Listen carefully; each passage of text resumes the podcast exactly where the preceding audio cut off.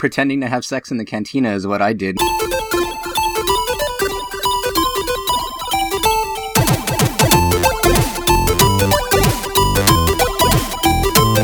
Hello and welcome everybody to the Geekscape Games podcast. Oh, this is level 22. We gotta do it one- again. We gotta do it again.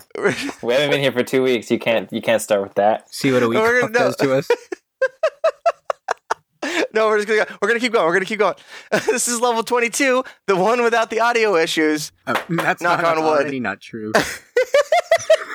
Um, I am the returning King of Kings, the Lord and Savior of the Geekscape Games podcast, Shane O'Hare. Uh, we've been away for an extra week. Um, I had a very personal emergency, and I was nowhere near the right emotional state to record the show. And clearly, we can't do it without him. You cannot. But my friend here, Derek Cranevelt, is always in the right emotional state to record, except they're not called states in Canada, they're called provinces. So, bonjour, Derek. Uh, hello to you as well. I don't Um, speak French, so I just Wait. I, don't, I have no idea what you just said. Actually, so In the pre show, uh, I was writing my intro and I asked the group, hey, how do you say bonjour in French? Or fuck. no. How do you say hello in French? and they're like, bonjour, you dumbass. Uh, Beauty and the Beast had a whole song about it. Um, well, Josh Jackson here is in a constant state of frozen and WWE intro themes with his Spotify playlist. Yeah, speaking of, if you get to be the King of Kings, I get to be the Black Widow. all right, all right, I'll go with that.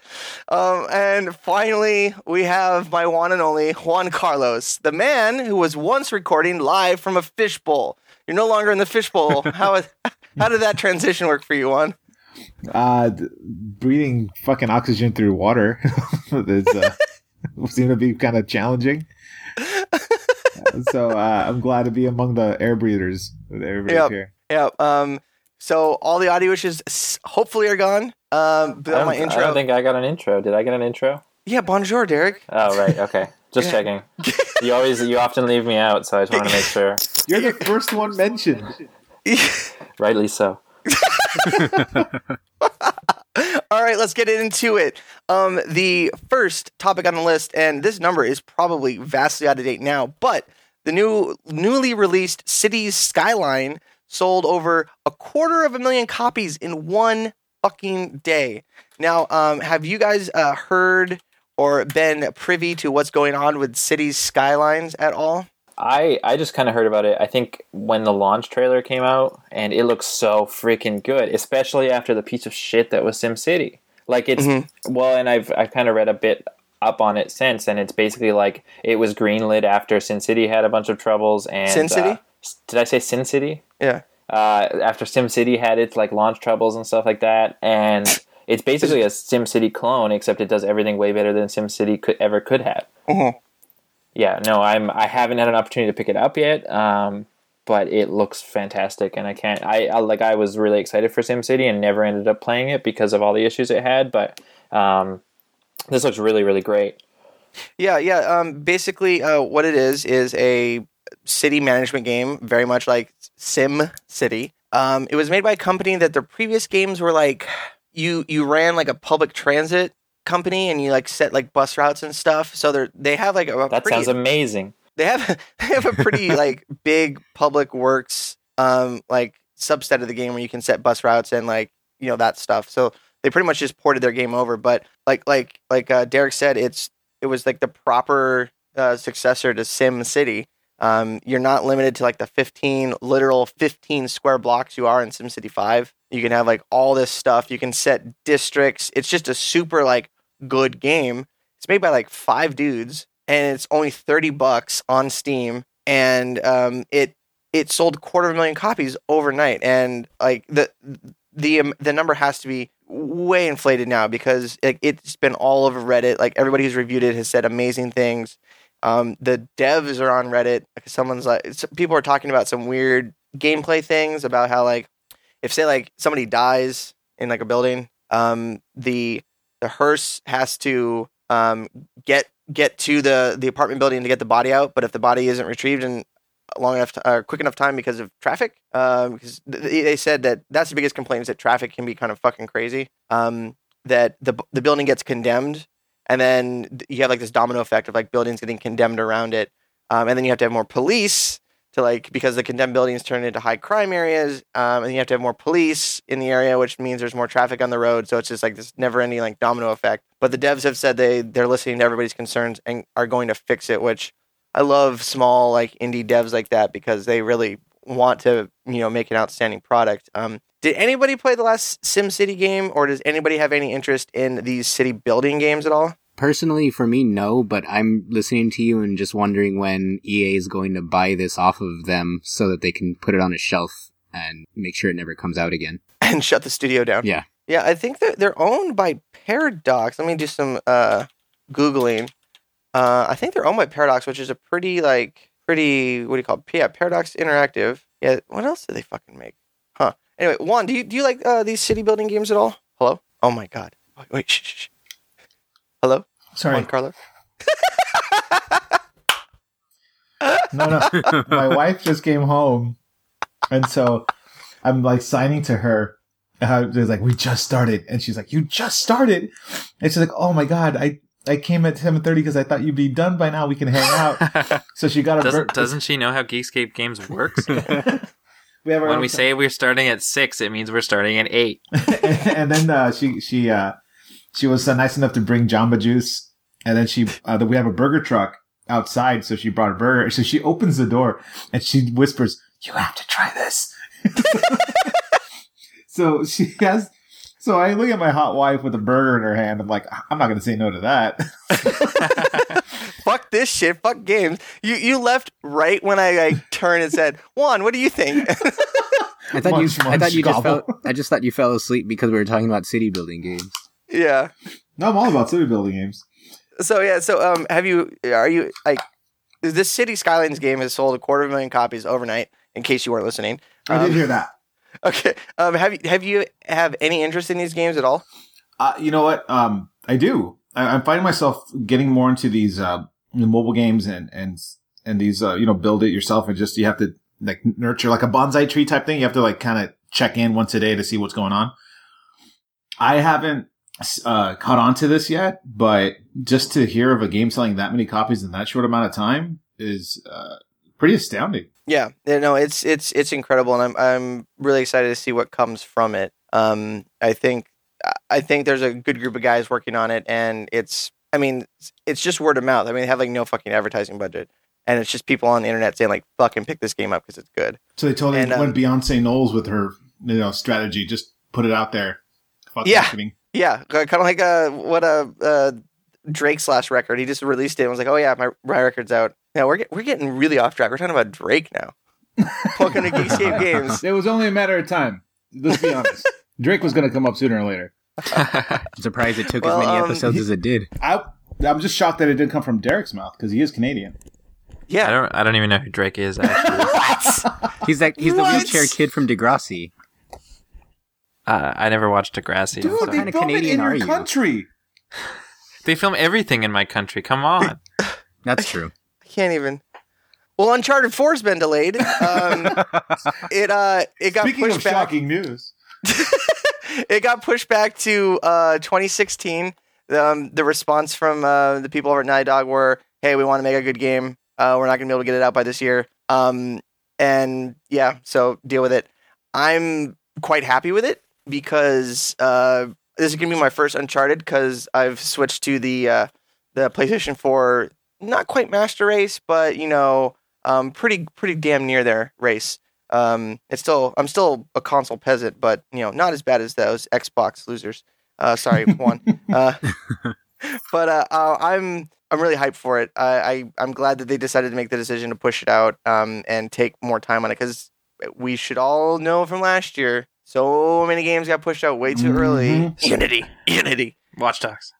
Oh, Actually, shit. Watch Dogs had it being pushed out early was not its issue. this is just a bad game. It was just a bad Uh, game. I feel like uh, I'm all for delays um, because obviously we get a better product in the end. How about you just stop fucking putting release dates on shit that you're not going to make? thank Like, you. Like it's literally like almost every big game that was supposed to release this year, and I'm probably exaggerating a little bit, but a multitude of the big games that were supposed to come out is like, oh yeah, we're not actually releasing it this year or whatever. Like half the games we played this year were games that were promised for last year. Like it just doesn't make sense. And so yeah, stop law. I, I know it makes you know it's it's good marketing to have a release date, but like because then people can start pre-ordering it and then people can expect when they're going to be able to play it. But like when every big console game this generation has to get pushed at some point or come out buggy as shit, like just wait, just don't tell us anything until you have a better idea.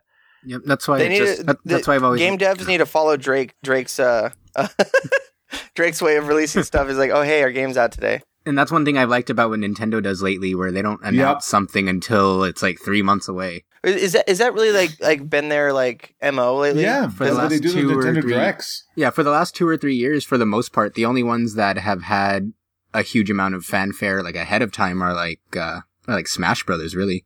But even like Majora's Mask, it got announced what in like November, and then in January they were like, oh by the way, it's coming out next month. Really? Yeah, I guess I, I I just don't pay attention to Nintendo enough. But yeah, that's ah fuck. Nintendo is just doing all the right things, 'cause- all the right things. yeah, because Nintendo used to get a lot of shit for d- when they delayed Twilight Princess a bunch of times. So I think after Yeah. that they were kind of like, oh, let's just not say anything until it's about to come out. Yeah, I remember when that was. I remember when that was a GameCube only game. Yeah, it got pushed back so far it was ended up on the Wii. Right. And And that, that I think that that probably crippled the game. Um, I don't know. I thought it was. Pr- I thought it was pretty good, except for the fishing part in the beginning. I think everyone I've talked to about it got stuck for hours when you're trying to catch the fish for the cat in the tutorial village in the beginning. Yep. Really? I don't really remember that. Yeah, I think almost everyone I know got stuck at that. I actually stopped playing the game for like three years because I couldn't catch the fish. In the tutorial. Yeah. I mean, they don't tell you how to do it. They're just like, "Oh, I need to get this cat off the roof," and then you're just supposed Oh, to yeah. go fishing and lure it down. But it was it was horrible. Like darkness is spread across the land, but first feed this pet. I am. Um, I remember. Um, it, when then the Wii release of that game. Um, to get completely off topic, there was um, they they made Link right-handed. Yeah. Uh, for the Wii, the Wiimote. Yeah, they were. It was. Was it? It wasn't just Link, right? It wasn't the entire Yeah, the- world. the whole world got mirrored, yeah. yeah. Everything got married. Yeah, and like I was talking to some jabroni at a GameStop um, when I was picking up. Um, You're not the. Why do you always? Everyone's a jabroni. You're not the Rock. You're not the Oh. Rock, Shane. hey, you need to smell what I'm cooking, and that's a funny story. Stupid.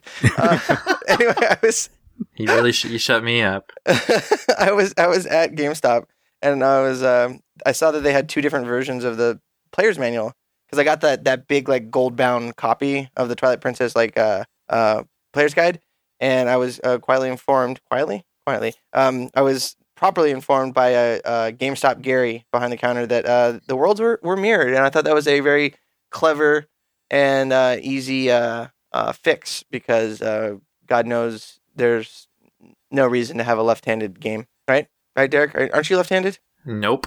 Oh, good. All right, I thought- I thought you were. Uh, I am not. Aren't all Canadians left-handed? Uh, that is actually a common misconception, but uh, no. It's actually only about eighty-five percent. all right. Um. So, uh, Derek, speaking of Canadians, what is your uh, uh, most uh, hyped news piece from this last week? I wouldn't exactly. I wouldn't exactly say hype because hype is more of a positive thing.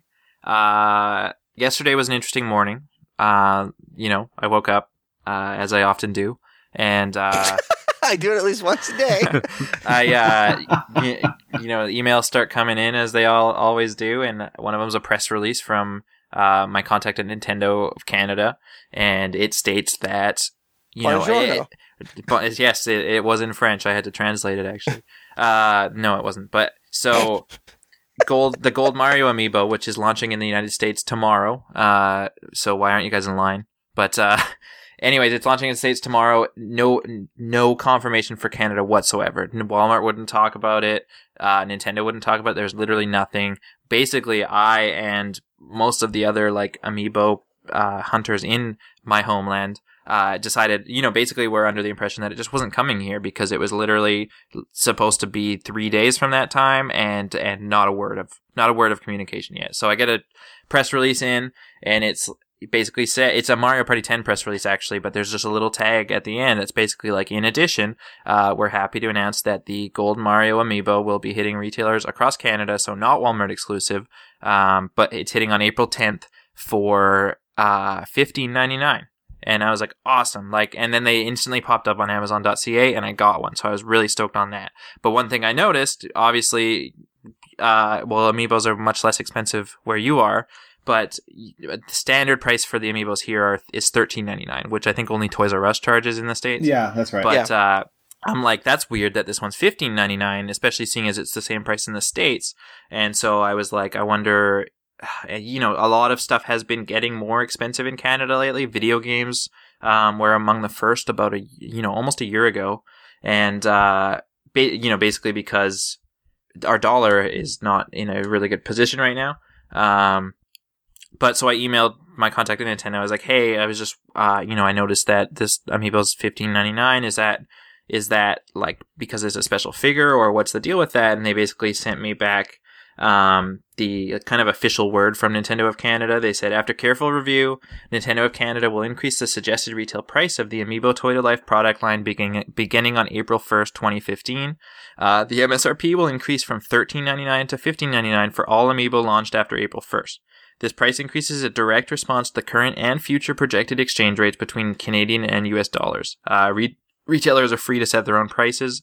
Um, of course, I'd imagine they're all going to set it at fifteen ninety nine, but um, I don't know. It just sucks, but it's you know it's totally it's it's actually because I actually posted that to Reddit and stuff. It actually got a bunch of traffic, but it was people were basically like, "Well, if I convert that fifteen ninety nine Canadian to US, we're still actually paying less than you based on what our actual money's worth." So that was pretty interesting. But yeah, it was you know it was exciting to see you know because I was like I have all of the amiibos at this point and um, you know, it was going to be like, oh, I'm actually going to have to turn to eBay and pay $100 for this figure because it's literally not going to come to my country. So it was nice to get that. Um, it was nice to get that email and to and to get it out there. A lot of people are really excited about it. And April 10th is just shaping up to be an incredible day. So you know, we've got the Gold Mario amiibo releasing. Uh, we've got um, Daredevil is hitting Netflix on that day. Oh, so excited for that! I so know. fucking excited for I that. know. Uh, Alex Garland's uh, Ex Machina film, which looks absolutely incredible, is going wide that day, so I'll finally be able to check that out. Plus, you guys probably don't care, but I do. The Apple Watch is going on pre-order that day, so I can't wait to pick one of those up. And the new MacBook comes out that day, so it's going to be an excellent but Holy expensive crap. day for me. Uh, yeah. Yeah. Yeah. And Yeah, no, it's great. I mean, no, go, go ahead, no, go ahead. I was gonna say like like um you're you're really worried about uh not getting those amiibos. Um like there's the only like b- besides you and Drake, those are the only two Canadians that I know of. Um I mean I mean if they weren't to bring am- amiibos to Canada, would anybody really care? Yeah, I was surprised that Nintendo went through all that trouble to write a press release just for you. I mean, is there anybody else in Canada? I don't know. Brock Lesnar probably collects amiibos. Whoever that is. Eat, sleep, collect, repeat. Eat, sleep, line up outside of Toys R Us, repeat. He probably no, He no. probably he just pro- he probably pays someone to line up. Come on. No, he just, Just no, he doesn't even step line. out of his car because he gets says, Paul Heyman walks into Walmart. He says, "Ladies and gentlemen, my name is Paul Heyman, and I am the advocate for the biggest amiibo collector, the Beast Garden." and and he, he just goes up to, oh my god, he would go up to all the scalpers. It's just like, my client has, has let it be known to me that any man or woman, lay child, who doesn't give Brock Lesnar what he wants will not leave the store alive.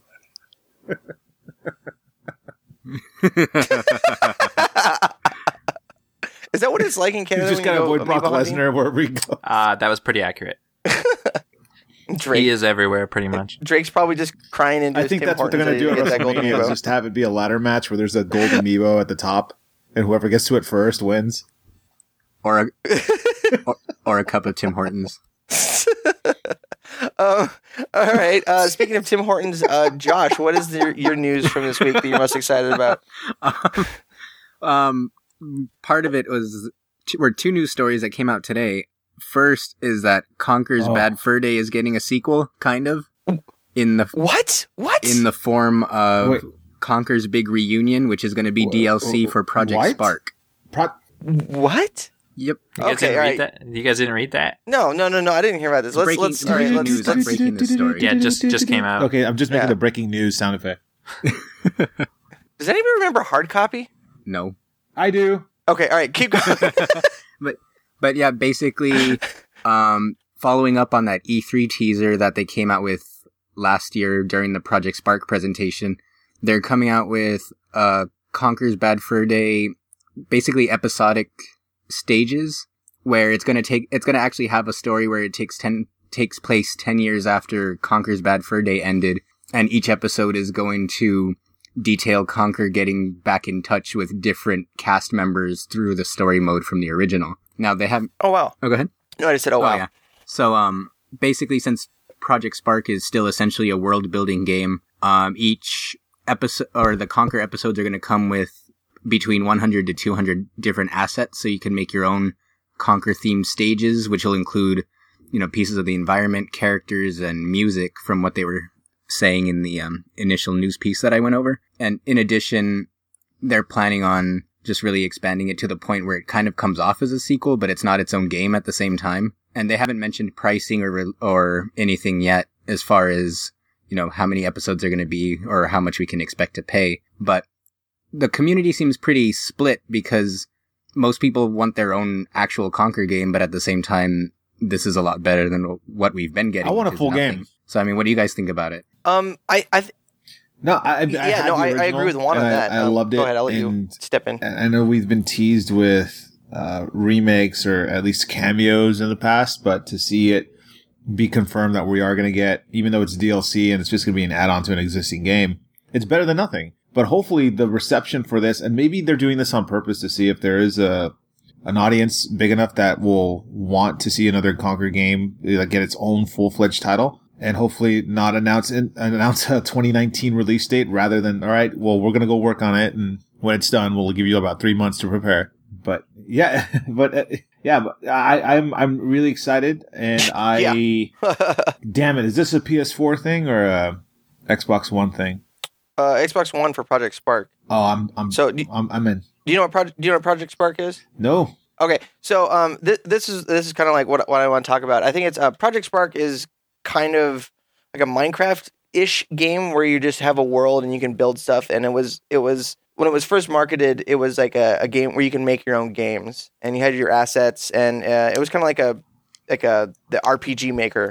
Uh, Oh, but yeah, it's, yeah, it had yeah, but it has really super advanced um, geography, editing, and and all that stuff. Um, and but what I think is really cool that they can release quote unquote games for the Project Spark um, engine, and then you can just tear the tear the games apart. It's like getting Lego sets. You can get your Star Wars Lego sets, um, and then have your Star Wars Lego sets play with your Indiana Jones Lego sets, and I think that's amazing. Right. Yeah, But where I oh, I was go going to say it reminds me a lot of Disney Infinity in that sense. yes, Yep. Yeah, and uh, but where where I think we're gonna have a problem is that Conker has always been a hard M M rated game. It's always been a hard rated, a hard M game. I remember there was not always. well, I mean, it's that was One time.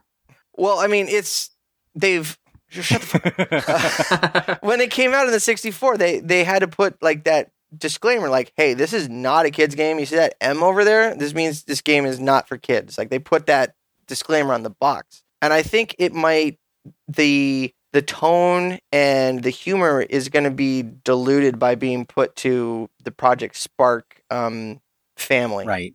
What do you, what do you, I, I mean, mean- I would love to see a, a like a true sequel to Conker, um, where it's you know that hard M um, back because the humor was was really unique, especially for the time. And I think it's going to get um, you know just it's going to get castrated a little bit being put into this uh, platform. Right. And that could be true. It depends on, you know, we won't know until it comes out, but the initial screenshots do have him like holding guns and stuff. So, I mean, at least we know, at least we'll know that part of it will still be intact, if not all of it. But one thing that makes me a little bit hopeful that they're trying their best to keep it faithful to what we expect from Conker is that they actually went out and got the original voice actor who voiced Conker to come Oh, back to voice him in this one. But the thing that makes that especially peculiar is that the person who d- who voiced Conker wasn't a professional voice actor. He was like a developer at Rare at the time. Oh, So they actually they actually went out and hired the same like developer who used to be with Rare to voice this character. Oh, really? That's brilliant. That's fucking brilliant. Well, I, I don't have a, an Xbox One, um, so uh, I don't know. I, I I'm thinking about going going the trifecta and getting all the all the consoles. And Project Spark has always been something I wanted to play with, but I think that at least the way I play with Minecraft is that like I get really bored really easily, and like I, I never liked Legos, so Oh, whoa, I don't whoa, maybe- whoa! Hey, hey! it's fighting words. I- At that mean, moment, I had one- I think at this moment, no, I can't say that. you want your amiibos back? Right. what? I was about to say that's un-American, but they don't even make Legos in America, so I, that, that's a contradictory statement. I mean, I had one set of K'Nex, but uh, that was it. I had Construx.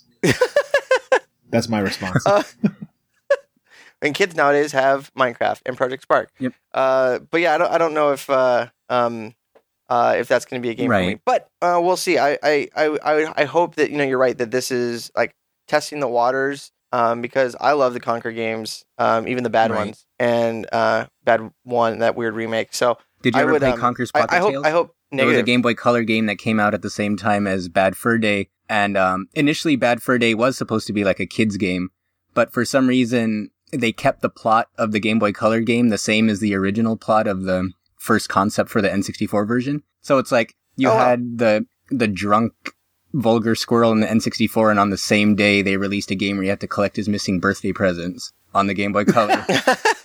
so, okay.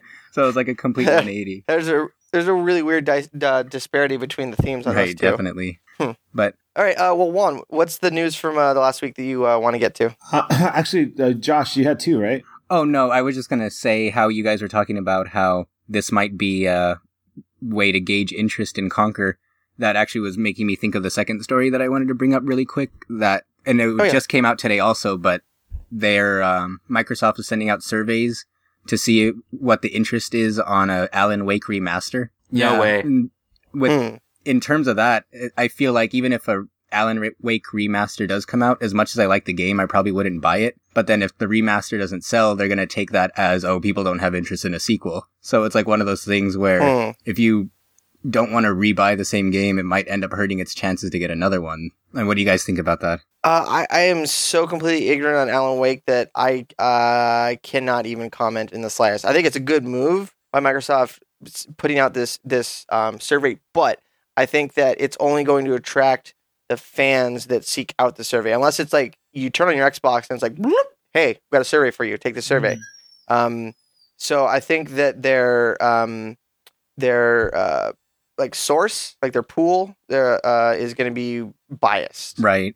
Um, I think it's going to be a biased group of people. Um, but yeah, I'm so ignorant It- on Alan Wake. It's basically. Lu- I it's can't basically even. Luigi's Mansion with guns instead of a vacuum. I mean, Derek, it sounded like you had Uh, a reaction to it. Like, did you play it a lot?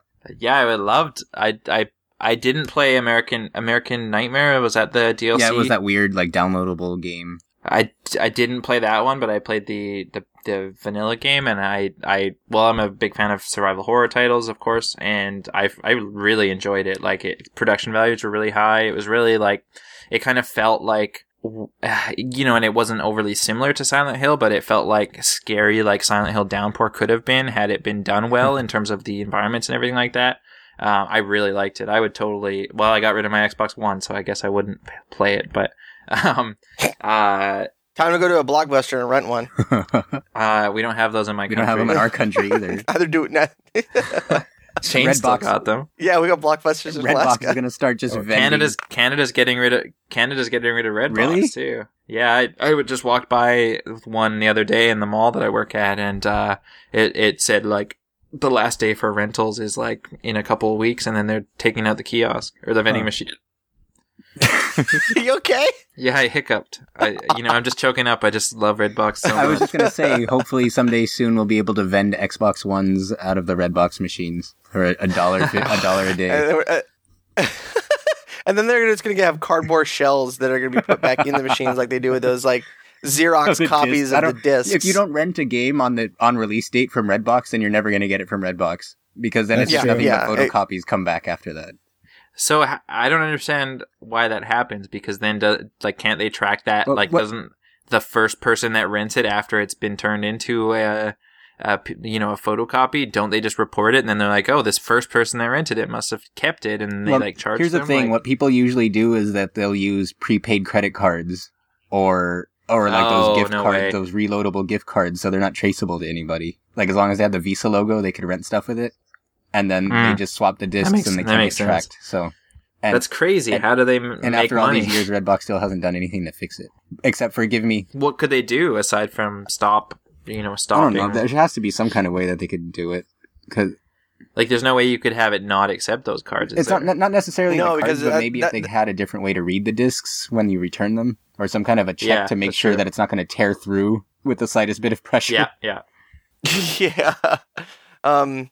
Yeah. Yeah. That's the big thing about those cards is that like they act like credit cards. So I mean, yeah, that's that's an interesting thing. Well, we're we're no longer a games podcast. We are an economics podcast. Actually, just to bring it back around to the topic real quick before we switch over, um, one thing that I always appreciated about Alan Wake is that it was a very narrative driven game, but it never sacrificed your ability to play it just to be able to tell its story. Yes, yeah, definitely. So I mean, it was it was chock full I- of really creative gameplay, but it was still highly narrative driven, and but it never felt like the cutscenes or the story was overwhelming the game itself. That's true. That's true. okay. Okay. I was like, what the fuck is he talking about? I, I had no. I could not like decipher what you said.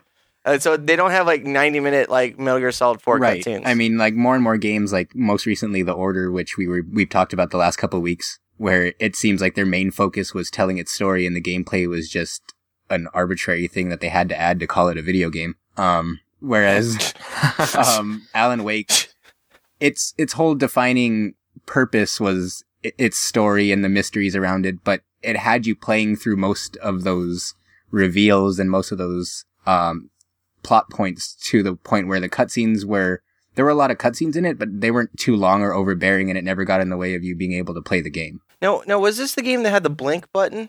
Did I don't think so. Mm, I I, know don't know what you're talking about. that was so alone. think That, so. that was alone in the dark. That was that alone in the dark. I know it had 360 some of the most shameless um, product placement that I've ever seen in a game. They, Oh, yeah, for yeah, they had an right? achievement where there were collectible televisions that you could turn on, and they played fake TV shows. And there was an achievement for you to turn on the specific TV Right. that played a Verizon commercial. And like, and it wasn't just Verizon; it was like his GP. It zoomed in on his GPS, which I don't even remember remember which brand, but it zoomed in on his car when he parked it in the beginning of the game, like right on the Lincoln logo. It was like the game was that was like the one thing that was just really that was the only thing that I felt was really bad about the game. It was just so much product placement that it got kind of ridiculous. yeah, yeah. that when he dropped was. his, oh, that's right. He dropped his phone in slow motion. and It was spinning and it just fo- zooms in right on the Verizon logo right before it hits the ground. Oh my god, there's more product placement in that than there is in the NCAA March Madness coverage. That's a joke for the pre-show. Uh, okay, uh, wh- one. Uh, what do you got? Uh, there, well, there's two. The the one, two of them. Well, one of them just hit me just a while back. The Star Wars is going to be. Uh, well, we have the Star Wars celebration coming in Anaheim, um, April 16th to the 19th.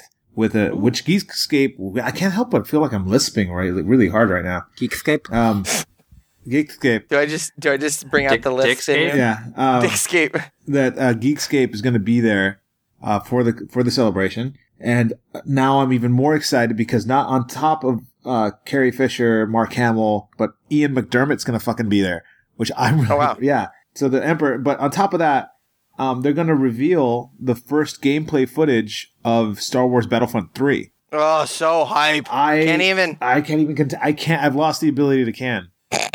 To borrow a line from Shane O'Hare. So uh, I have no idea, no details on what specific day they're going to uh, reveal this at what panel. But you can bet your ass that I'm going to be there and I'll record the reaction from the crowd as it's you know shown to the audience for the first time. I I'm I doubt they'll have a playable demo. If they do, I can't imagine how the lines will be. But I, this will definitely be one of the games that will be at E3. Um, playable. Oh, yeah. Hopefully, because they're saying it's going to come out later this year. Yeah, uh, the the Dice team ha- uh, has been not. They've been working on this and uh, Mirror's Edge 2 Mhm. Um, the last, the most recent Battlefield Hardline, uh, which just came out, uh, was uh, Volition um, with a Dead Space, Dead the Dead Space people. So Dice has been full frontal, balls to the wall Star Wars right now. So I, it's I I think hopefully it'll make the release date. But if it needs to get pushed, EA and Dice, I know you're listening. If it needs to get pushed, just let it push. Just, just let it go. I Let just, it go. Just don't announce a release date. Yeah, Just don't announce one. you you and I it on both know that they're going to release this game Hell or High Water this year because of the movie. Exactly, exactly. The movie's out December. This game, I guarantee, will be out November. Yeah. Yeah. Okay. Yeah. True. Fuck. All right. All right, guys. Give put put uh Mirror's Edge uh on the shelf. We need to get this game finished. But I love Okay, I'd Mirror's rather Edge. have Mirror's Edge. Yeah. Well, you know what? It can wait. I would. Yeah, we I'd get, rather we have get like Mirror's we get Edge. like five Star Wars games a year. We could get we could get Mirror's Edge first. a month. It's like 18 Star Wars games every day. Yeah. But did, did you guys ever play any of the Battlefront Yes. games? Oh yeah, and they're Yeah, fa- they're yeah. fantastic. But you know what was also fantastic? Mirror's Edge. Touche. Touche. and we're Okay. probably only going to ever get one more Mirror's Edge, and it's the this one. So give us that one, and then you can make 20 more Battlefronts. Well, they're working on the movie. What? yeah, Mirror's Edge They're movie. Yeah. Yeah. Uh, really? Yeah, I didn't know they were coming out with a Battlefront movie. yeah. That's, that's it, episode eight, Star Wars Battlefront. Episode seven point five. What were the stormtroopers doing? playing All right. Reel playing back in, bocce Juan. Ball back in the Death Star rec room. Pretending to have sex in the cantina is what I did in Battlefront. Okay. Reel us back, Juan. Bring us back. What was your other Uh, story? the other story, uh, we haven't we haven't hit the Nintendo thing, have we? no. No. Yeah, after all this talk, I'm re- wait. The one, the, probably the biggest story of the week. we we were like, so do you know Legos and Drake? And, Um, oh, and by the way, Nintendo. you know, our, our our listeners are like it's about damn time. Uh, yeah, Nintendo made an announcement earlier this week that they made uh, that they have a partnership with Karaoke DeNA. game starring Drake. Drake Lego. Exactly it. and that uh, Puzzles and says, uh, Dragons. that, uh, Puzzles and Drake. why did that? Oh my god, we've been gone for too long. This show is falling apart. Puzzles and Drake. Make the box art. Somebody make the box art for that.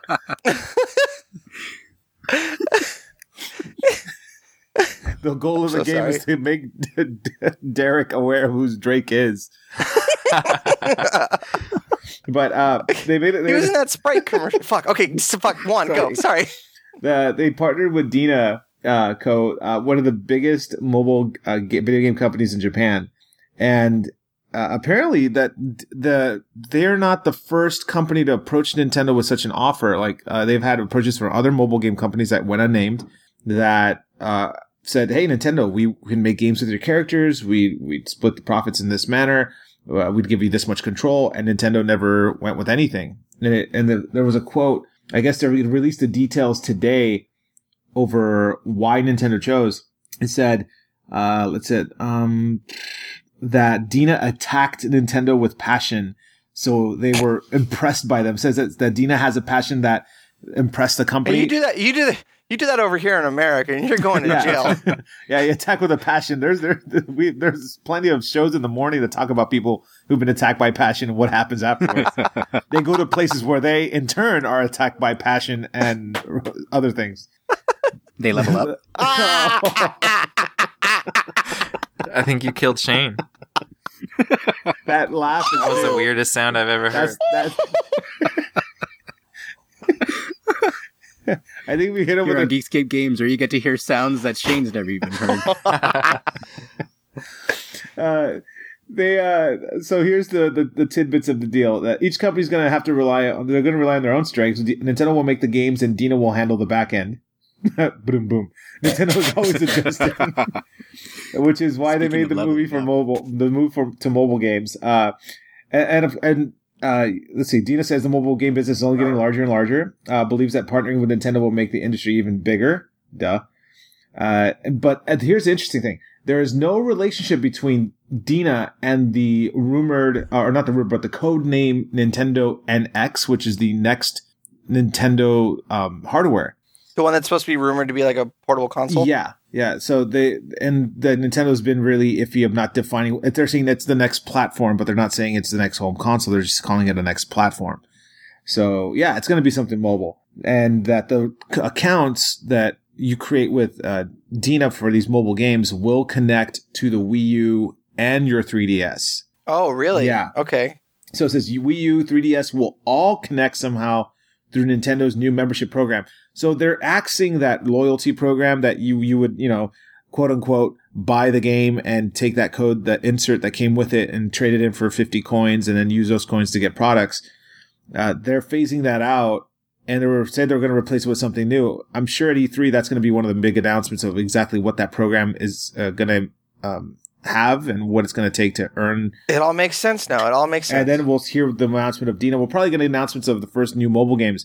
I wouldn't be surprised that's what it is. Because this is the first E3 where we're not going to have any major console announcement or any other handheld announcement. It's all about games this year. Um, unless, I wonder how many remasters they can oh, fit on the floor. oh God.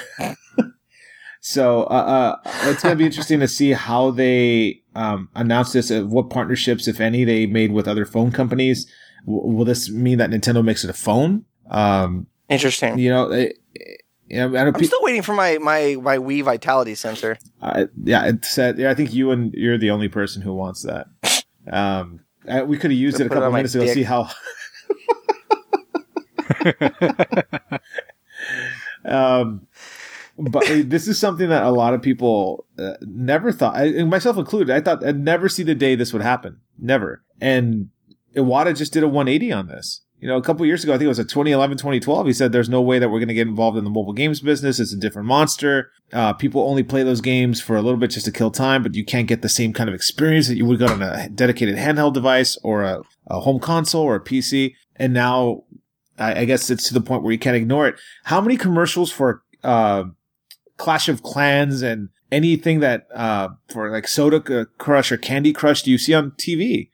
I see more commercial. Candy Crush, Derek's favorite game. I see more commercials for mobile games now than I do for dedicated uh, home console games. Like it's Yeah, yeah, that's that's interesting. And like when we get to the games we've been playing this last week, one of them I've, I've been playing like every fucking day uh, is a mobile game. So all right. Well, that, those are my two uh, big. What do you guys think about this news of Nintendo finally uh, entering the mobile games market?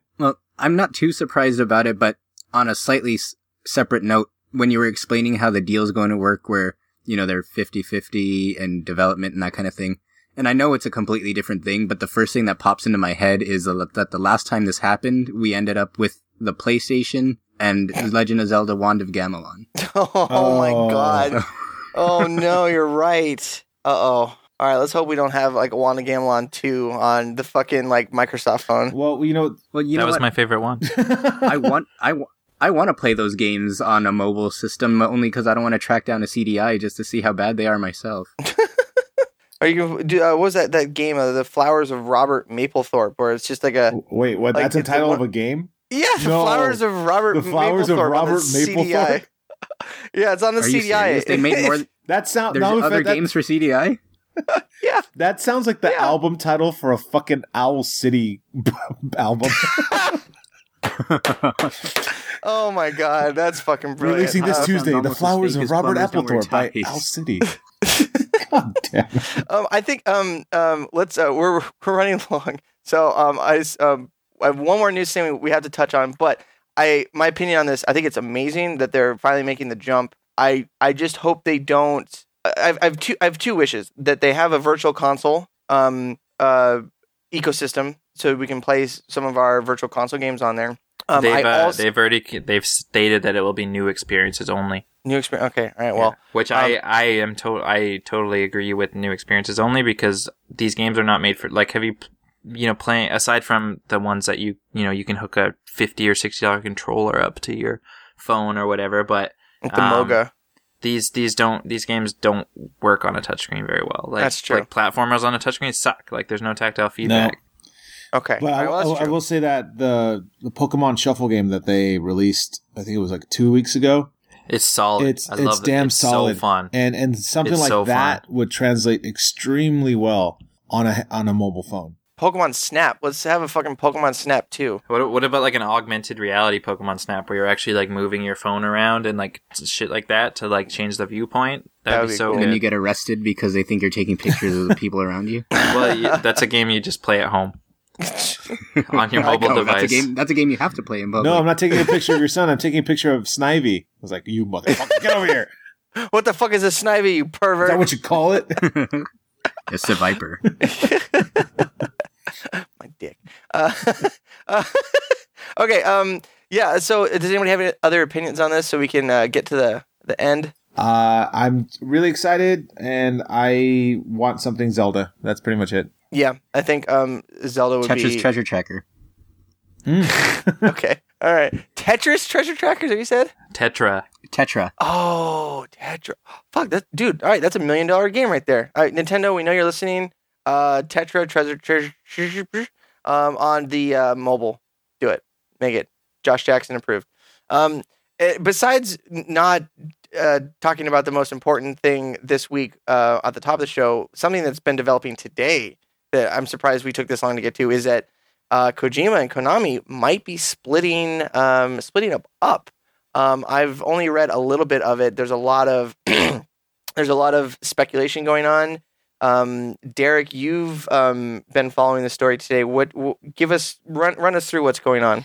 Um, there's still there's not a lot of there's not a lot of solid anything at this point, but um, it like like today all of a sudden the Konami website changed and uh all of the you know it was very very visibly before it was you know Metal Gear Solid Five, uh, the Phantom Pain like a Hideo Kojima production or whatever. Now like all of that's disappeared from from all the art and all the box covers that are on Konami's website.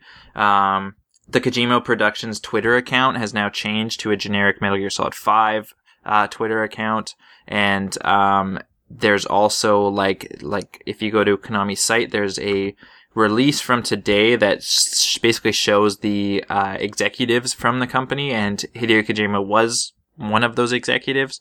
But as of a- like this is effective April 1st, he's not on there anymore. Uh, so it's really you know I don't, it's really hard to s- figure out. There's um apparently you know an anonymous source has told outlets like GameSpot that Kojima Productions and Konami suffered a falling out.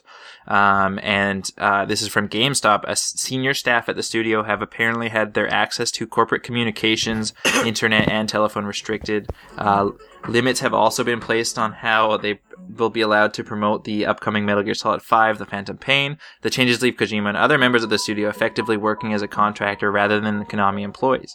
Uh, it's now expected that once Metal Gear Solid 5 is complete, the studio will disband. I love Ellie Goulding, by the way. Yeah, I don't know what's going on. I was thinking the same thing. But she's not as good as Drake. She's not as good as Derek telling us about what's going on at Kojima. well, and what does No. this mean for what does this mean for things like you know because was Silent Hills not set to be a Hideo Kojima production and uh and um like the the Kojima Productions uh developer right like were they not developing Yeah. it and so that's scary because What- that was I almost more you know as much as I love Metal Gear Solid like Metal Gear Solid is one of my favorite franchises I was way like I was more excited for Silent Hills than I was for Metal Gear Solid Five. Yeah, um, and and, so I, the um, fact that you know, and this is all the speculation, but if they disband, does that go to someone else and become something completely different than what it would have been with Del Toro and, and Kojima at the helm? That Um, that that is that is a very interesting um, thing th- to mention because I just replayed PT the other night with my girlfriend. Um, well, I just want to say she's a fucking machine. I was scared. I was scared and screaming, and she's just like, okay, "All right, all right, whatever." Oh, So- yeah. Did, what did you say? Your your girlfriend was playing it? Yeah, Ma- Michaela, like I was like, I was like, okay, you're gonna. Pl-. I think I've talked about this on the show actually. Like I was like, you're gonna play, you know, you're gonna play PT, and I like put the headset on her and everything, so it was like virtual surround sound and like right in her fucking ears, and she was just like, "What is this? I thought you said this was scary," and I was just like, "Oh my god!" yeah. I, but then I, we watched like a shitty horror movie, and she was like peeing her pants, and I was like, "What the heck is wrong with you?" yeah, I guess it's just a it's, it's a gender thing. It's a gender thing. Yes, the genders aren't equal. uh oh, Gamergate too. She's she's lis- she's probably listening, so well, be be nice. I hope we're all ready for Homecoming too. Then. No, please no. Uh, what what I thought about this was at f- I instantly thought this is just a publicity thing because of the way that Kojima likes to do things.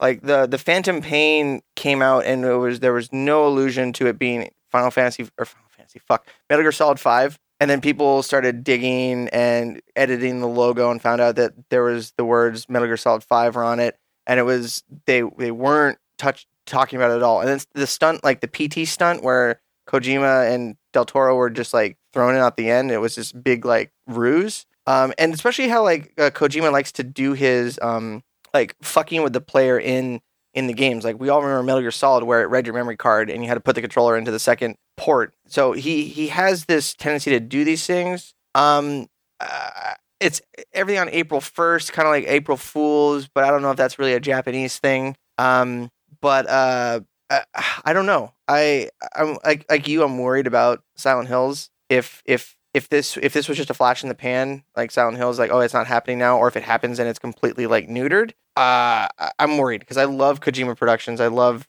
everything he's put out. Um, Absolutely, yeah, and it's uh, I don't know, I, I don't know if I can believe that something like this would be just a, another like let's fuck with everyone, but you know who knows. Well, there's that there's that whole thing with David Hayter on Twitter and uh, Kiefer Sutherland that um, there's uh, he he's like David Hayter is been extremely vocal about not being in Metal Gear Solid and not Snake. And Kiefer Sutherland is, um, which seems extremely out of character for him. And everyone is speculating that this is just another like publicity stunt. and He's going to be in the game or there's going to be something.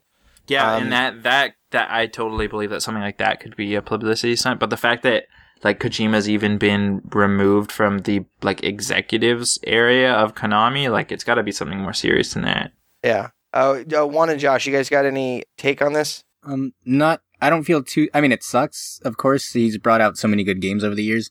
I don't have a particularly strong opinion of it now because, just personally speaking, I haven't really enjoyed too many of the games that he's brought out in recent years. But um, I am worried about PT especially or Silent Hills because yeah, that I mean it kind of just falls into limbo if they really are disbanding and they're the ones who are developing it, and it seemed to be bringing a lot of good ideas. But at the same Yeah. time, he's been saying over and over again for years that he wants to move on to different things and outside of Metal Gear, and it seems like that's kind of just what they want him to do. And, yeah, this and I is mean, supposed to be the outside- last one. Like, he- outside of Metal Gear, totally. Yeah, like he's spent so much of his life on that on that franchise, but ah, it's just it's just it's like scary almost that it's like you know we got a taste of what Silent Hill could become in you know a decade after it became mediocre and not worth talking about.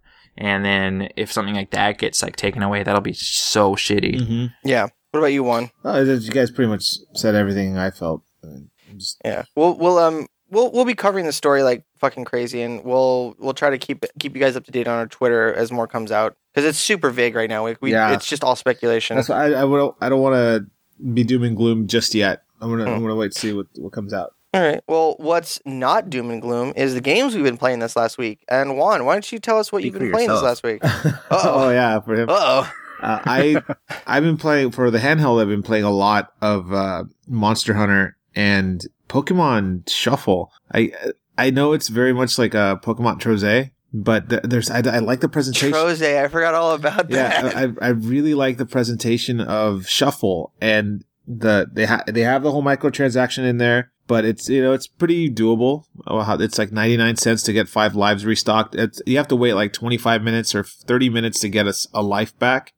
So you you don't need to even do microtransactions. But I will admit, once you get to a certain level of Pokemon, like right now I'm at uh, the one hundredth and second Pokemon that I have to capture, and these levels get ridiculous. Like unless you have a power up, and they do give you, I think it's like 500 coins every day you log in. So you, if you just log in for a while, you can save up and buy a power up that'll let you have an advantage for the stage. But so, do, would this game be a really good game on a mobile platform? oh, absolutely. I mean, this would kill on a mobile platform. I mean, it's it's doing well. It has like a bunch of downloads already for the 3DS uh, owners. But Yeah, if this is and it's real. It's really addictive. yeah, I mean, Derek, you've been playing it too, right? Yeah, it's really fun, and I I don't I feel it feels so good on the 3ds. It does. Though. Like it, it definitely feels made for a stylus, and I don't know if it would feel as good on like a like it would totally work on a, like a capacitive mobile display, but I don't know if it would feel as good without the stylus. No, it's I, I love the stylus. So, um, but yeah, And this game is free too. It like, is free. like, it's free. It's a freemium game. and and I think that's what also has helped. Like, and we should we saw this. They did this with um, they had like a steel diver uh, like typed game that was free to play. They actually have another. That another. was ga- not good. No, it wasn't. Uh, that did not. That was not good. they put out this. And I like that game. they put out a. Uh, but you don't like Metal Gear Solid, so get the fuck out. they I don't like Metal Gear Solid 4. 3 is one of my favorite games of all time. Three three is my favorite as well. Okay, all right, you redeemed. they also released a Halo type 3DS game. Um, I, I forget. Moon Chronicles. Moon, moon No, no, not, not Moon Chronicles. Hunters. Not Moon Chronicles. Um, Moon Hunters. no, no, no, no. Sounds like a porno series. Ironfall. Yeah. Oh, yeah, I yeah, yeah. remember that. Yeah, we saw a video of it. Like uh, I think it was like last E3 or or in a Nintendo Direct, and it came out. It's a f- free to download. You can play like the demo of it, and it, it's okay. I mean, the graphics are really they look like something from an Xbox. You know, the the character models are very stiff, but the um, you know it's free. And if you wanted to buy the rest of the game, you you can. They sell you the levels. You can buy the whole thing, which I think is smart. You just give people the game and say, hey, do you like it? Keep playing, or you know, you could get play a certain thing every day. But the Pokemon Shuffle by far is probably the most popular one right now as terms of the free to play games Nintendo have released in the last couple of months. So, uh, other than that, I've been playing the shit out of Shadow of Mordor. Like that. Really? Oh God. Like this whole past weekend, that's all I was doing. Or the past week, my wife was away at a, at a business trip in London and then she went to Dubai. Oh wow, fuck. Yeah. So for a, Well, well, get her on the show. Let's let's hear about that. so uh she uh so she with her gone i'm like all right well what am i gonna do to keep myself occupied so i just threw on shadow of mordor i Watch a lot of Moon Hunters. and i i pretty much uh i got to the part where and i got to i uh josh i got to that cinematic fight scene that you just do a couple buttons and it's over um, oh, right. Yeah so then after that this is oh now there's this new map that opened up i'm like oh god damn it so uh Oh, wait, no, no. Oh, That's not- the. No, the one I was talking about is the very end of the game. Oh, the very end. After the second so I map. just beat like the the hand, the shadow, the hand, the black hand of Sauron or whatever.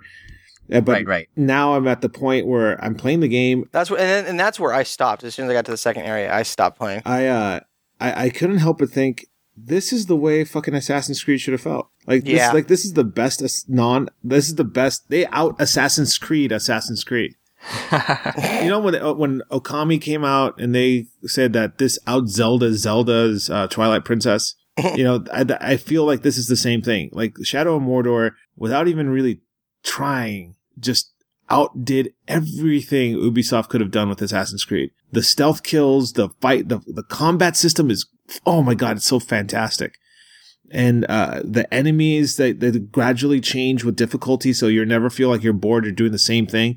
The, the game keeps up with you as you progress. So even though you get stronger, and even though you get these ridiculous power ups where like you shoot an arrow but you teleport to that location, I mean, I love that. That- No, that's- that's, that's my favorite power up. yeah, it's it, there are still enemies in this game where it's fucking challenging, you know, and and the fact that you're fighting orcs and there's like 20 of them on the screen at one time and there's no lag whatsoever, and those assassination kills and those finishing moves and the mail like everything was everything that should have been in Assassin's Creed, but it's not. So now I can't even I don't even want to touch Unity because it's gonna be a, a joke compared to what I've been playing for the last two weeks. Yeah, no, I have to agree. Like, um, like this weekend, I was just kind of like really like because I last weekend I had I had family emergencies. So I was just kind of like really upset and just kind of floating around the house, and I I didn't want to like hop on the computer. I just wanted to like lay down on the couch and play a game, and I didn't feel like playing Destiny or or anything. And I was I had Unity in my hand, and I almost almost opened it up, and I'm like, fuck it, I'll just play Diablo instead. Well, that was a wise move. There should even in the, your lowest of lows, Unity should see no time inside your gaming console. That's true. That's true. Um, Josh, what have you been playing? Um, aside from Xenoblade, which I said last time, I'm probably going to be playing until the rest of forever. Um, I spent I spent most of my time playing Resident Evil Revelations 2 over the weekend. I was able to find an early copy at a Toys R Us who doesn't give a crap about street dates. Love it. And- Love it. and it was I don't know what to think about it because there are definitely some really strong parts in terms of some of the creative things they do with the co-op where for example this when you play as Barry his partner is this little girl who can see the Isn't it monster his, isn't it his daughter? no his daughter's with Claire Oh, and then okay. Barry's with this new character cuz basically the plot like each episode cuz it's broken up in four episodes if you downloaded it if you downloaded it but now the disc version but now that now the disc version was all four episodes in one but half of each episode is claire and then half of the second half of each episode is barry six months after claire's story where he's trying Oh, to interesting. find her basically so okay. there's some really interesting things that the game does like um if you kill enemies with claire but you don't like destroy the enemy's remains, they'll become hazards when you play as Barry in the same spots. Oh, that's Um, that's that's a good gimmick. That's interesting. Yeah, that was really cool. Um, the the girl that's Barry's partner, she can see monsters through walls and that kind of stuff, so she can uh, warn Barry ahead of time. And probably the coolest thing in the whole game is that there's this one invisible enemy, but the girl, the little girl, can see its aura. So you kind of have, if you're playing two players at least, the second player has to point at the monster and kind of guide Barry to tell him where to shoot. Because otherwise, Uh, the monster's have you pl- have you played it co-op enough to to do that, or have you just been playing single player? Oh no, I played co-op the whole way through. Okay, So so, is, is that is that is that tough or It it can be, especially because the monsters eh, the monster moves really s- slow, but when your reticle is on it, it'll like juke to the side really fast, so it'll be really easy to, to lose track of it. And it's also ah. a one hit kill, so if you mess up, it literally breaks your back and then shits on your chest. wow? Okay, But I mean, for every every good thing that it does, the game just really feels like a budget title. Like the graphics are weak, the script is really it's almost borderline Resident Evil One levels of bad. Um, the monster there's not a whole lot of monster variety. And if I was buying this game in episodes, I would be really pissed because the last episode is only like is like half as long as the rest of them, but it was the same price. ooh, that's not good. So Uh, so would uh, do you plan on doing like a full write up of the game? Yeah, I have it pretty much done except for like another paragraph, but I've been having trouble logging into the site, so I haven't been able to finish it up. Well, um, uh, let's give a little sneak preview. Would you give it a buy or a pass rating? I would give it a buy if you have a friend who will be willing to play through it with you, or if you're a big Resident Evil fan, because the game, it's only $40 for the disc version, and it comes with a bunch of extra DLC. Whereas if you buy all, if you buy the season pass, which is all the episodes, it's $25, but then you would have to buy the extra stuff separately. Uh, The game Mm. itself has a lot of content. Like all four episodes took me about nine hours to finish on hard mode. And then, Uh, each or oh no, in total. total? But then Okay. there's a lot of different challenges and stuff to unlock better weapons. There's the um, raid mode, which is like an arcade style mode where they like throw- mercenaries. I, yeah. That's all I've heard about is is how awesome raid mode is. Yeah, so raid mode in and of itself, like there's probably a good, I would say 12 or 15 characters, all of which can level up to level 99 and you can customize in different ways. Level up. So yeah, you can level up all like crazy all over those monsters. And then, yeah, I mean, if you are really big into the series and you and raid mode something that you'll spend a lot of time, like there's no doubt that it's worth getting because for a budget, for a $40 budget title, it's full of content. But you know, if you're, It's it's it's interesting that you call that a budget title when then games like City Skyline just comes out and it's thirty dollars and it's nowhere near a budget title. right. Yeah. I mean, cause It's it, that's it, that's I interesting. think it's more. I think it's more when like traditional publishers or the AAA publishers are releasing games that are not standard price. They're considered budget title. Like indie titles or smaller titles are, you know, they can be priced wherever, but obviously the standard for if I'm buying a game for my console, it costs in in your country fifty nine ninety nine for for most stuff. Everything everything below that really is considered budget until it Mm. drops in price from there. I think. Right. And then also in addition, I, when I say budget title, not, I don't just mean the price, which is significantly cheaper than most games nowadays, but also just because comparing it to Resident Evil 6, it's, or even comparing it to Resident Evil Revelations 1, um, it just seems like the budget was significantly smaller because, like I said, the graphics are pretty, especially the character models are pretty weak. The cutscenes get a boost in graphics, but they move at like, they try to be extra cinematic and they, they're really choppy. Um, Did Ubisoft work on the they must have done the cutscenes or something. And and just to top it all off, as a longtime Resident Evil fan who's followed the story and got really depressed over how bad they butchered it over the most recent across the most recent games, they did a good job in this one of tying up or trying to tie this game to a bunch of loose ends from different uh different versions of the game. Like they bring up things from Revelations One, they bring up things from Resident Evil Five, things from Resident Evil Four, but the payoff is so like lackluster that it's almost it's sad. It kind of picks you up and builds you up to think it's going to be something great, and then it just falls flat. So Oh, kind of like my third marriage. yeah, pretty much. I don't even. Were you married that much? I didn't even know that you were married that often. I thought I thought I've Juan was your never Juan been and married. only. He is. he is. I'm trying to steal him from that woman. And then just aside from Uh, Derek- oh, That sorry, go ahead. woman. Oh, just Derek. What have you been playing this last week? Uh, it's been a pretty light week for me. Um, since our last podcast, I finished the Order 1886. Um, and really, aside from, I've been putting, I've been trying to put a little bit more time into Codename Steam. I haven't had an opportunity to put a review up yet. Um, I, it, it's been getting quite a bit of, like, it's getting pretty mediocre reviews. Um, I, it's, it's really fun at its core and it has a lot of issues, but at its core, it's, it's, you know, it's a, it's a fun strategy title and I don't play a lot of strategy games. So, um, I feel like it's fun. Definitely like, you know, instantly as soon as I started playing, I'm like, you know, why is this shit missing? Like, like there's no map functionality and, and you kind of have to wait while, um, I, I don't know if it's common for, for turn-based strategy, but you kind of have to wait, um, for all of the enemies on the map that you're on to take their turns as well, Yeah. except you don't get to actually see them take their turns. You're just kind of standing at the perspective of your character and like there's just like a progress bar on how far close it is to being your turn again. So it kind of like stuff like that's really boring. So if you don't have the other enemies in sight, it you're just staring at You yourself. just yeah, you can kind of move the camera around yourself, but you're just you're literally not doing anything at that point. Um, Weird. stuff like that it just seems like really strange oversights and the fact that i can't look at an overhead map of you know you know what the map that i'm on looks like or anything like that like you're literally limited to what your characters can see um, stuff like that's pretty odd the core games i'm ha- the core game i'm having fun with though so i um I just want would like to put some more time into it before before you know putting in my written review, but uh, so I'll probably talk about it next week or so as well. But but yeah, besides that, all I did really was finish the order 1886, which um the the end came quickly. Like like from where it, it's obviously short, but Like my third marriage. but uh, Boom, boom. from from where I was from where I was at the last the, the last episode, it was like I was like I I don't think this game could be as short as everyone says because I like saw how many chapters it was and I was like I'm only like halfway through the chapters and then but th- I feel like the chapters are substantially longer in the first half of the game than they are in the second half because then like yeah I played a few more chapters and it was like bam bam bam bam over like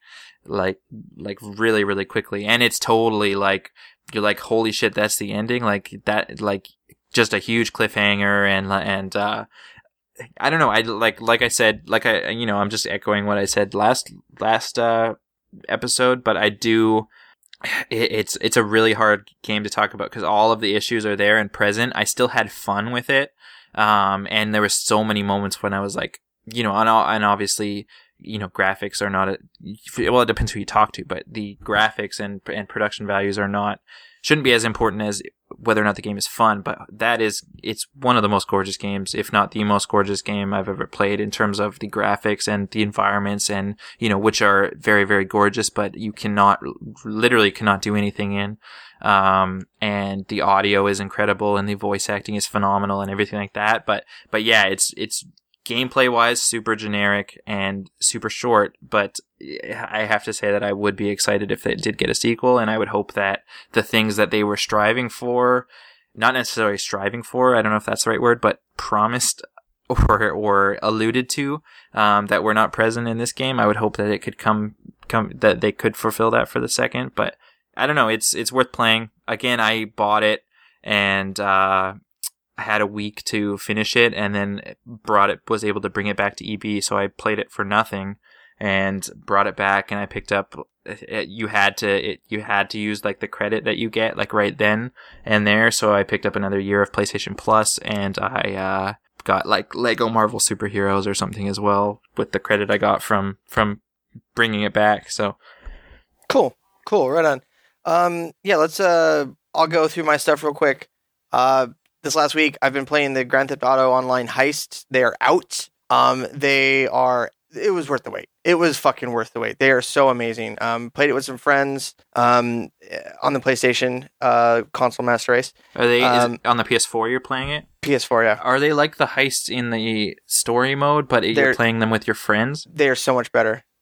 That sounds so cool. It is, it is cool. Like um, you you the person who starts the heist has to put the money up front for it, um, and you have a bunch of different like planning stages. So they're like the first. You have a tutorial heist, which is two players, and then you have a your first heist, which is four players, and the rest are four players. so if you, if you, for instance, only have two pl- two people, are the other players computer controlled, or you get filled with like random people? uh, you send an invite out to your session and people can join it. Ah, I see. So it's just like it's just like the normal matchmaking they do for the, the other game types. Um, but what's great is that um, when you- you're doing a mission, like there was one where uh, the first one uh, is all about breaking a guy out of jail. So you have to like go steal a prison bus, you have to steal a plane, you have to do all these different things. Well, one of them, um, you had to get um, uh, a bus schedule, and then you had to get a car um, for for I, I can't remember. I, I don't know why we had to get the car because I was just kind of like going along with it. But um, two two of us went in and went and got the bus schedule from the police station, while the other two went and stole the car. And they were two drastically different missions. Uh, me and my my buddy Dylan had to dress up as cops, go steal a police car, go to the police department, sneak in, get the schedule, leave, and then go to the uh, the meeting point. Whereas the other two guys we were playing with had to go uh, attack some Korean drug dealers on a boat and go steal their car and then get away from them. Um, and there was there was a couple of times where the teams would split up while doing everything simultaneously. Like we all drove to this airport, killed some drug dealers, stole their plane. Where one guy flew the plane back to the city. Um, we we left on our own and we had to protect his escape. So it feeling like a real like live like real heist, like you would like in Ocean's Eleven or like Italian Job or whatever those like heist movies. It feels really really good, and there's a lot of content building up to the heist.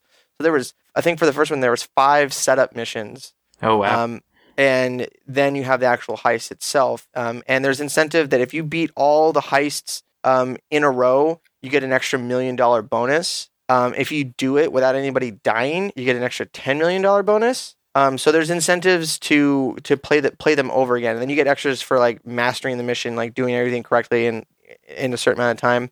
What was great about the um the uh, the uh, play the tutorial a heist if you can, uh, and that'll give you a really good idea of what to expect. Uh, because we went and scoped out a bank, and then I was given a uh, since I was in the passenger seat, I was given a hacking tool, and like I had to teach myself how to hack the bank security while my friend Dylan was driving.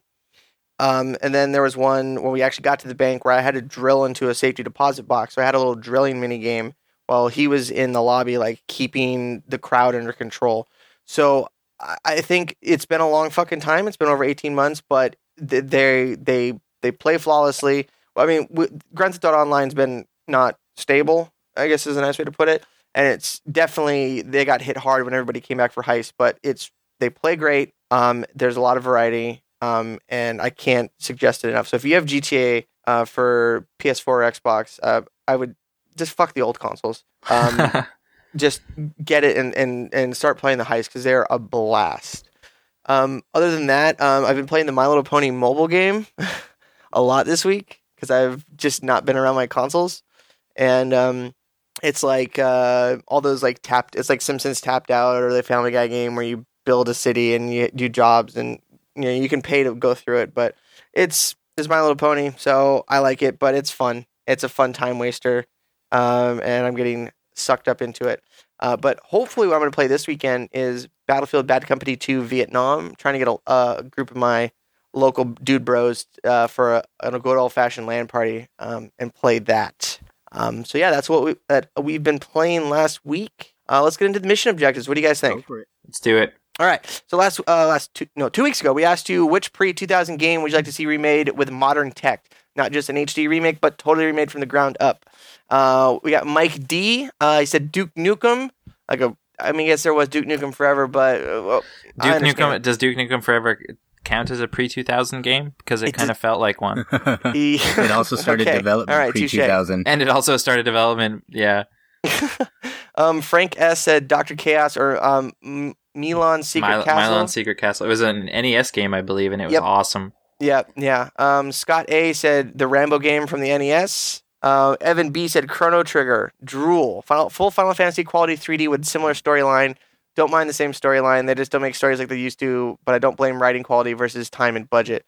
Um, which is interesting. Um, uh, Mega 64 put out their uh, their yearly GDC video with Sakaguchi, from the guy who invented Final Fantasy and Chrono Trigger. Um, and uh, like they talked about um, just go watch the Sakaguchi uh, video, Sakaguchi's Final Fantasy, and then watch the behind the scenes making of that video. They're they're they're great, and they, but they talk they talk about um, um, his involvement in writing. I think it's poignant. Um, Uh, Stanley W, uh, my good old friend Stanley Wong, he's actually been on the Geekscape podcast uh, with us. He said, uh, Final Fantasy VII is an obvious answer, but thinking about it, Chrono Trigger would be much cooler to see updated. Uh, Graham H said, Ecco the Dolphin. Uh, I don't know how. Isn't that like that pretty much that endless ocean game that Juan loves? I hate. Wouldn't that be it? Me. Yeah. I've I've never played Ecco the Dolphin. No, Endless Ocean. Oh, Endless Ocean. That's shit. Hell yeah. Mike B said Dr. Jekyll and Mr. Hyde for the NES. No, Mike. Just just no. That game, no. Um, Peters M said Baldur's Gate. I'd be super happy to see it modernized as something like Dragon's Age Inquisition. Obviously, Dragon Age is a sp- spiritual sequel to that series, but I think the lore in Baldur's Gate is much more interesting. Plus, I'd love to see Boo. Hmm. Okay, uh, I've never played it, so I don't know. Maybe Peter, you can tell me what Boo is. Uh, Logan H said Chrono Trigger. Rob B P said King's Quest series, Quest for Glory 3. Also, holy shit, Lunar the Silver Star for Sega CD and King's Field for Sega CD. Because he was a big Sega CD fan. Chris J said Clock Tower. I'm with you on that. I think that would be amazing. Um, Matt M said Morrowind. Uh, is that a pre 2000 game? That is a pre. Is it? no. Morrowind? No. Yeah. Morrowind was like 2004. no, wasn't it? Oh. 2004. Wait, Oh, no. f- Wasn't 2004 Yeah. Oblivion? no, Morrowind came out on Xbox in the early 2000s, but I'm not sure about the uh, PC release. Hmm. All right, let's see. Morrowind. All right, let's see. I'll just go see Morrowind. See, this is how the show works live. 2002. 2002. So, um, I'm sorry. Uh, I'm sorry, Matt. It- You're you're no longer allowed to be on the show. No, no, I'm just kidding. Um, Carlos L said Gex. Uh, I agree with that. I loved uh, Gex too. Robert M said Superman 64. No. Uh, Seth uh, Seth I said "Act ActRaiser with a full orchestral soundtrack and seamless integration of world building and action. One of the best SNES games, bar none. I'm gonna go look. I've never heard of that. Has anybody played ActRaiser? Yeah, Yeah. you p- play as a god. Oh, really? Yeah. So it's like uh, black and white. Um, no. Okay. Uh, Raymond Raymond R said uh, he seconds Chrono Trigger. Mario V uh, said Dino Crisis. Uh, SARS A said Brigandine. I don't, I don't recognize that. Jason C said Tenchu. I would love to see him updated Tenchu game. That- yeah, definitely. that'd Was be the awesome. last was the last one that crappy one on the Wii? Yes. Oh god, Yeah. that game was hilarious. Ray S was oh, what, what I've never played it. What was so I mean, it was just about it? it? was just really lackluster gameplay wise, but the voice acting was really campy bad. And there was this one thing where if an enemy knew you were in the area but didn't but like didn't actually see you, they would cycle through the same two or three lines. So it led to them constantly going, "I won't hurt you. I'm going to kill you." and it was just so ridiculous. I won't. Uh, just doing those Yeah, two over and over again. sometimes two two of those in a row. Sometimes uh, uh, it was just it was That's hilarious. Mm. Uh, Ray S said uh, this game came out in 2005, but Advent Rising. Um, I would agree with him. That game, eh, yeah. Uh, Jared Z said Breath of Fire 2. Oh my god, it's so good. Andrew S said Legend, Legend, Legend of Dragoon. Uh, Andrew M said Harvest Moon. I know there were sequels, but after 64, they lost the spirit. I feel. Jonathan C said Double Dragons and Battletoads. Uh, Giancarlo DL. That's a that's a mouthful. The long-awaited Resident Evil 2 and Resident Evil 3. Uh, and then he put a little emote. And then Spyro the Dragon. And then Joan K said Monkey Island. Those are all great responses, guys. We'd love to hear more. Uh, our question of the week now in honor, honor, I guess, honor. Um, in yeah, fuck it. In honor of Nintendo teaming up with um, uh, DeNA for mobile markets, what Nintendo game would you like to see put on a mobile platform? And whoever speaks first can go. Pokemon. That's it. That's it.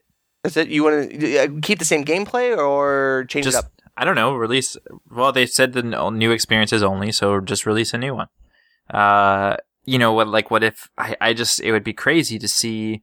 Well, how much? How much freaking money would that make them? Like, because uh, you know, I'm thinking. This this this Pokemon game that uh the the this the one that's on that the, that one was talking about. I can't remember the name for. Yeah, Shuffle. I mean th- that that's got to have a mobile release. It just Oh, something, something like that. I'm sure something similar to that. I'm sure will make it over to to the smartphones. But like, I just well, and I I would imagine that they'll have a mixture of yes, these games are free to play, but they'll also have. Oh my god, idea, idea. Let me finish. Idea. They'll also Okay. have they'll also have premium experiences, and can you imagine how much money Nintendo would make if like because there's what uh, I I can't remember what is it seventy million or something like I, or 700 million iOS devices out there. Like that's that's iOS alone, not counting Android or the other ones. Uh, but um, can you imagine like if they released a brand new Pokemon RPG with, of course, like like wireless internet enabled multiplayer or Game Center support or whatever, and you know they're charging twenty or thirty dollars for it, and it's a full fledged experience. Like they'd make so much money because the market is so much larger than it is for three D than, than it is people that own three DSs. Yeah. Um. Uh. Great idea. Take Pokemon, mash it up with Ingress, and then mash it up with that that that old Scanners game. You guys remember? I was just I was just thinking like literally when I finished saying that I was like, what if they had like something where you took pictures of something or scanned barcodes and that you know that enabled you to do stuff like because yeah, scanners Nintendo. We're scanners just dishing out ideas. We're scanners was the one ideas. where you you scanned it was kind of like a crappy monster rancher thing where you scanned Yeah. barcodes and it gave you gave you monsters right Yeah, Yeah. Yeah. Well, we're giving you ideas left and right, Nintendo. Fucking pay us, pay us now. Uh, okay. Uh, John, uh, John, John, Josh and Juan. Uh, what, Um, what would you want to see? I would say Josh two, and Juan makes two John. real quick. Uh, first one would be Mach Rider, just because Nintendo hasn't done anything with it in so long. So since mobile games have so many great, like really high quality racing games that use the phone's like gyroscopic sensors to steer, I feel like that would be a great opportunity to revive that series, especially because nobody outside of someone who grew up with a Nintendo or found the trophy in Smash Brothers Melee knows what that is even. So I feel like that would Yeah, be a good one. yeah. Another one, and not because it would be particularly good on mobile, but just because it would be an excuse to bring it out again. But if they could bring out another Custom Robo and released it on Oh, release it on phones, and then that way, Where you could Where- scan barcodes. yeah, you could scan and get barcodes parts. and get parts. There or you go. could- I missed I I missed out on Custom Robo but it looks yeah, awesome no, it's a really well made. Uh, it's a really well made game that's just full of so many different parts and customization options, which I feel like would be perfect for mobile games because if they really wanted to go the route of microtransactions, you can pay money to be able to unlock in-game currency to be able to get the higher end weapons faster, or you can, you know, get them on your own by playing against people online or through some kind of a tournament or single player mode. So I feel like it would have a lot of potential. Yeah. I just don't know how well it would control. Mm, yeah, they'd have to to change the the input, make it. Yeah, I, I don't. That's hmm, interesting. Okay, Juan, what do you what would you like to see on mobile? From I would Nintendo? like to see a Missile Command clone, but it's Duck Hunt where the dog is in the bottom center of the screen and he's trying to prevent all the ducks from landing on him. Like they're kama- they're like kamikaze pilots just gonna head him on straight on. So he just has the zapper gun and he's trying to shoot all the ducks. And you, it would, since it's a smartphone, you know, just touch the ducks, but it won't be just one or two. It'd be a shitload to get to the point where you can't you can't keep up. That would- that would be fun to see. That'd be fun to see. Um, all right, so and then um, the respect for time. I'm gonna go through real quick. I would love to see an Ah, Advance yeah. Wars game on uh on it. It it would um uh, the turn Why didn't I think of that? I don't know, man. Uh, it's all that this a free American air I've been breathing. um, and my and my tw- and my thirteen dollar amiibos. Uh, um, but uh, yeah, I think turn turn based strategy translates well to it. They could implement some sort of freemium thing where you have so many turns, or you can spend real money or you know in game currency to get new units or whatever, and then have mini games to earn it, just like you know all these other freemium games we've been talking about. I think that'd be really really fun to see. Um, so yeah, uh, that was it. Uh, Geekscape Games level 22. Uh, thanks for coming and listening, everybody. Uh, please, please, please, please give us a rating on iTunes. Share with your friends. It all really helps us. Um, you can find all of us at geekscape.net. You can find us on Twitter, Geekscape Games. My Twitter is at Shane O'Hare. I'm at D Craneveld. I'm at Inu Joshua. I'm at the King of Mars. All right, And guys, real we will see you. Oh, oh, Sorry, one one more thing. I just found out that a store near me has Bloodborne, so I might try to pick it up. And if I do, you could also find me on Twitch at that name, and I'll do my best to stream it since a lot Oh. of people want to know what that game's all about. So I don't even know what it is. What is it? the next, I'll look it the up. I'll only- look it up after the show. I'll Yeah, look it up after the show. we've talked about it many times. It's- if, if it's not hatred, I'm not interested. All right, we'll see you. We'll see you guys back next week. Bye, everybody. Bye. Bye.